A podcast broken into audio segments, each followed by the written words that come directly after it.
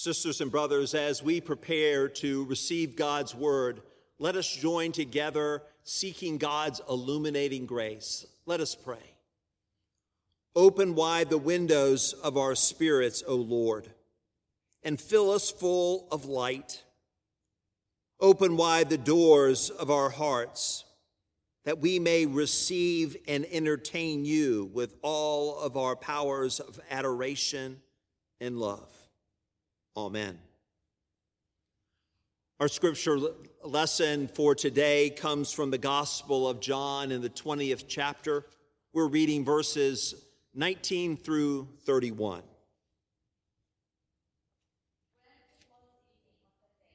The first day of the week, and the doors of the house where the disciples had met were locked for fear of the Jews. Jesus came and stood among them and said, Peace be with you. After he said this, he showed them his hands and his side.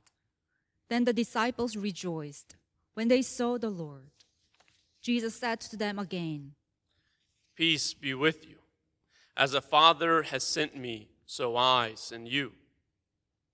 When he had said this, he breathed on them and said to them, Receive the Holy Spirit.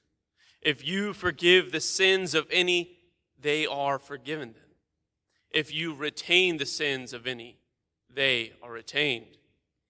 But Thomas, who was called the twin, one of the twelve, was not with them when Jesus came.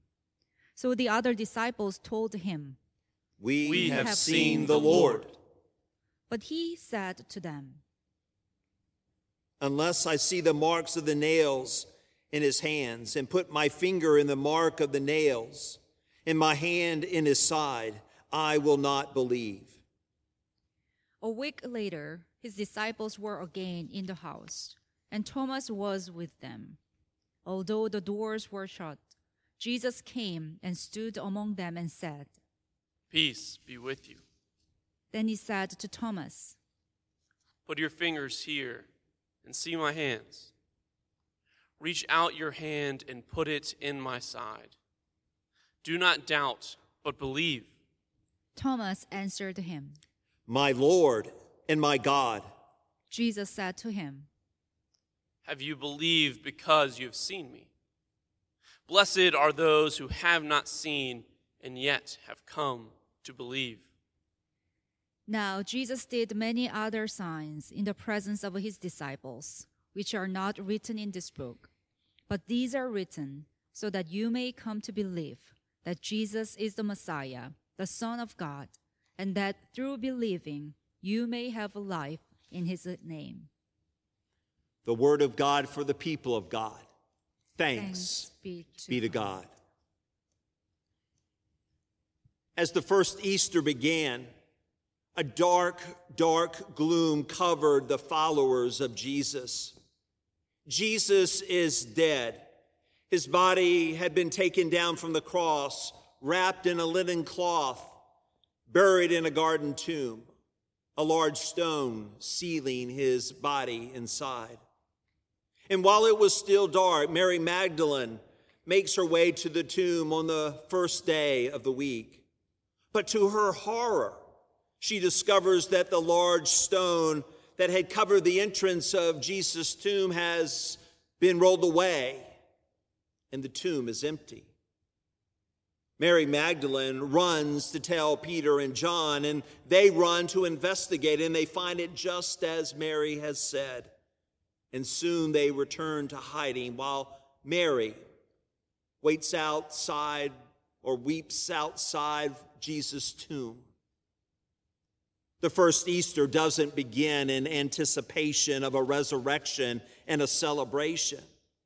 The first Easter for Jesus' followers begins in doom and gloom and fear and despair.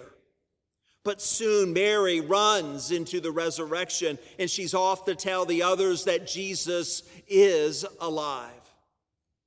In Easter, we discover the incredible contrast between the, the obscene, uh, uh, horrible obscenity of the crucifixion and the glory and hope of the resurrection. This hope will be our focus for the weeks of our series, Hope is Alive. Because you see, Easter hope cannot be shut in the grave. Hope is alive.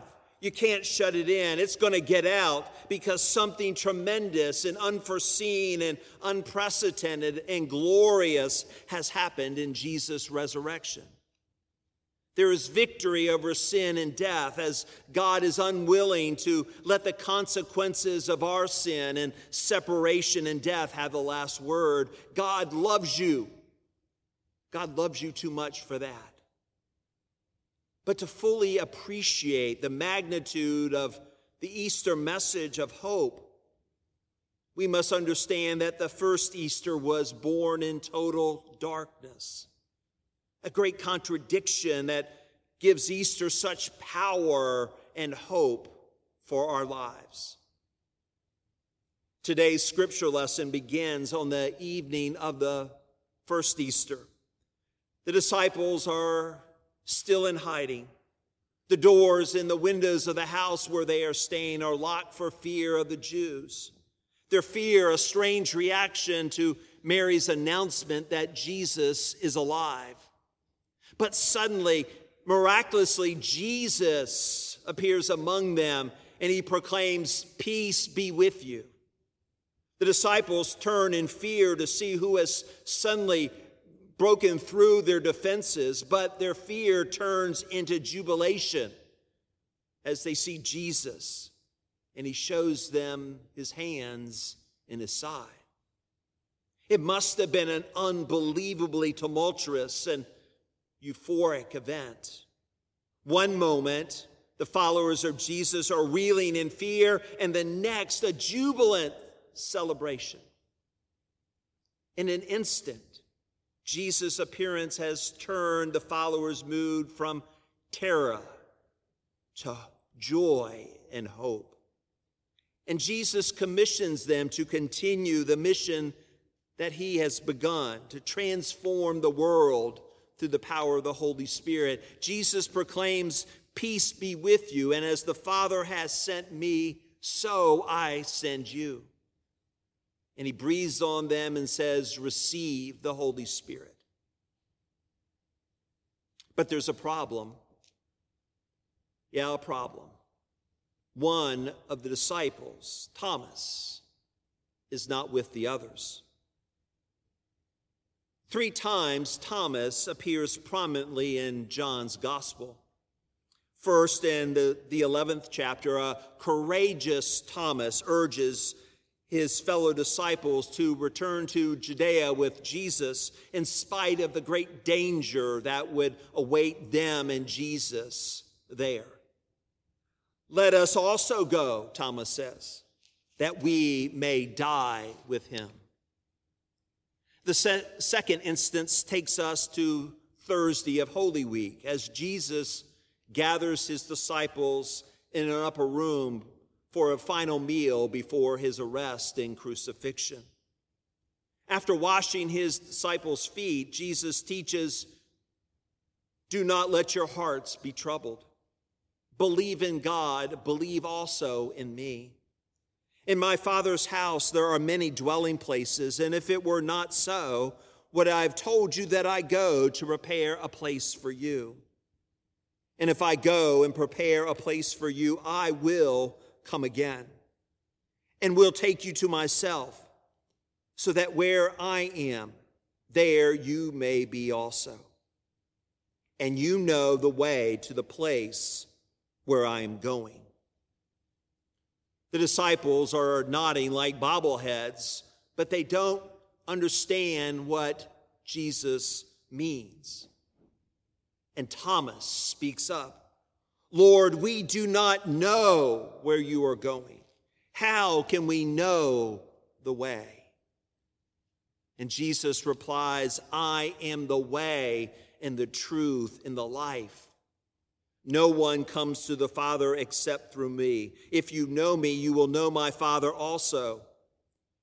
From now on, you do know him and have seen him. Without Thomas's confession of confusion, we would not have one of the most profound sayings of Jesus that is cherished by so many. The third time that John highlights Thomas is in today's lesson. But why isn't Thomas with the others? We don't know.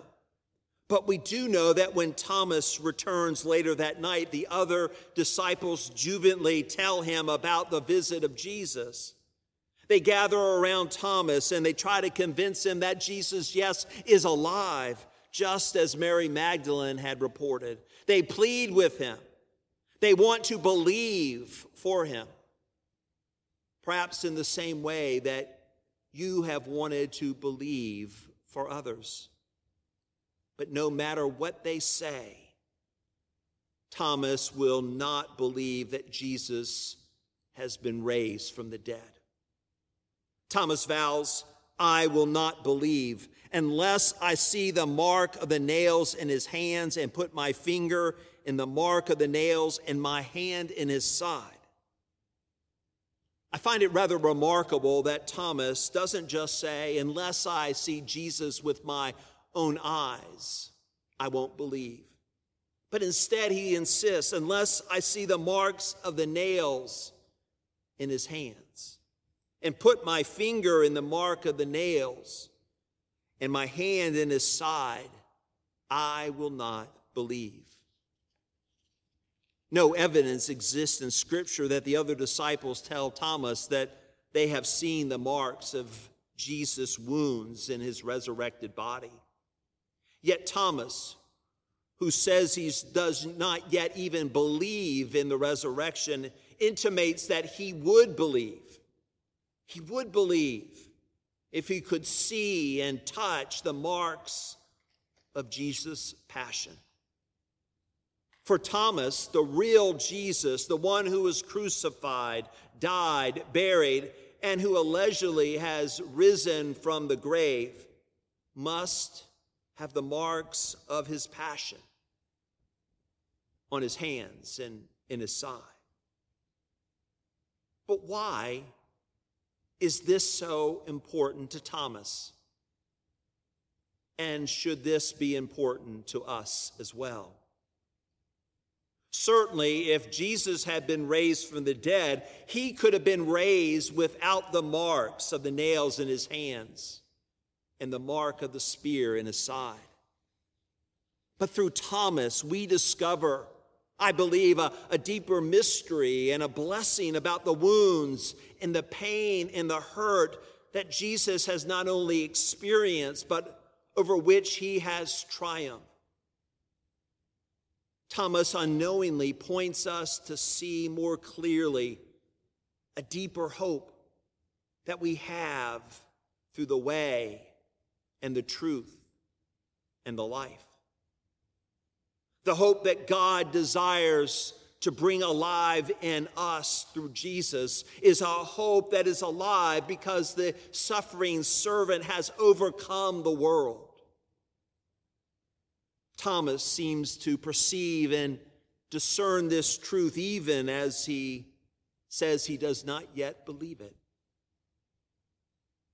And this is vitally important for us to see also.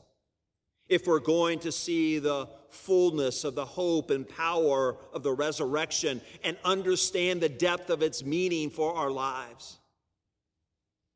Jesus' resurrection does not erase the hurts and the pain and the suffering that Jesus endured. The pain and the suffering are real and not to be forgotten.